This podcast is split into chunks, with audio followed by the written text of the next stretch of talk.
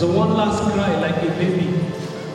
Babies are not shy, not afraid, not worried about is standing beside them.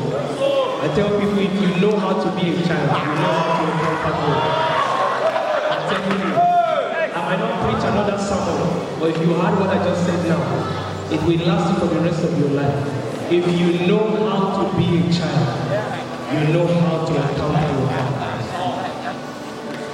The baby will cry for every single thing. You say, No, I'm not giving you. will cry, cry, cry, cry. No wonder when we grow up and we cry, they tell you you're no longer a baby.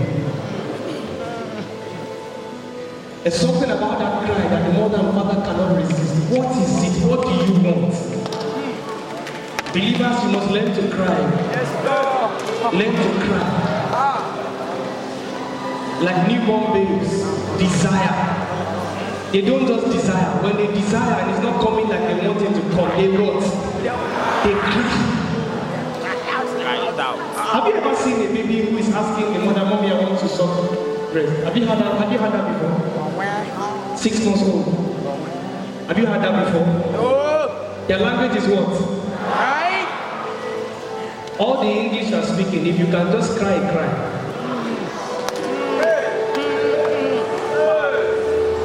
If you know how to cry.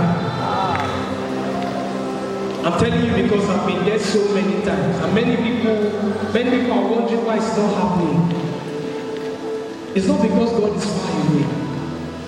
It's not because He wants you to cry before He answers you. It's you the cry is helping. Has He reached here? I'm asking you, has He reached here? Your desire, has He reached here? your hunger has you reached this place? Yes, sir. Can you still postpone it tomorrow? No. No. no. Because it will show your cry. You can't wait anymore. I'm not saying Lord, give me an encounter when I can't sleep. I mean right now. While I'm still speaking. But that.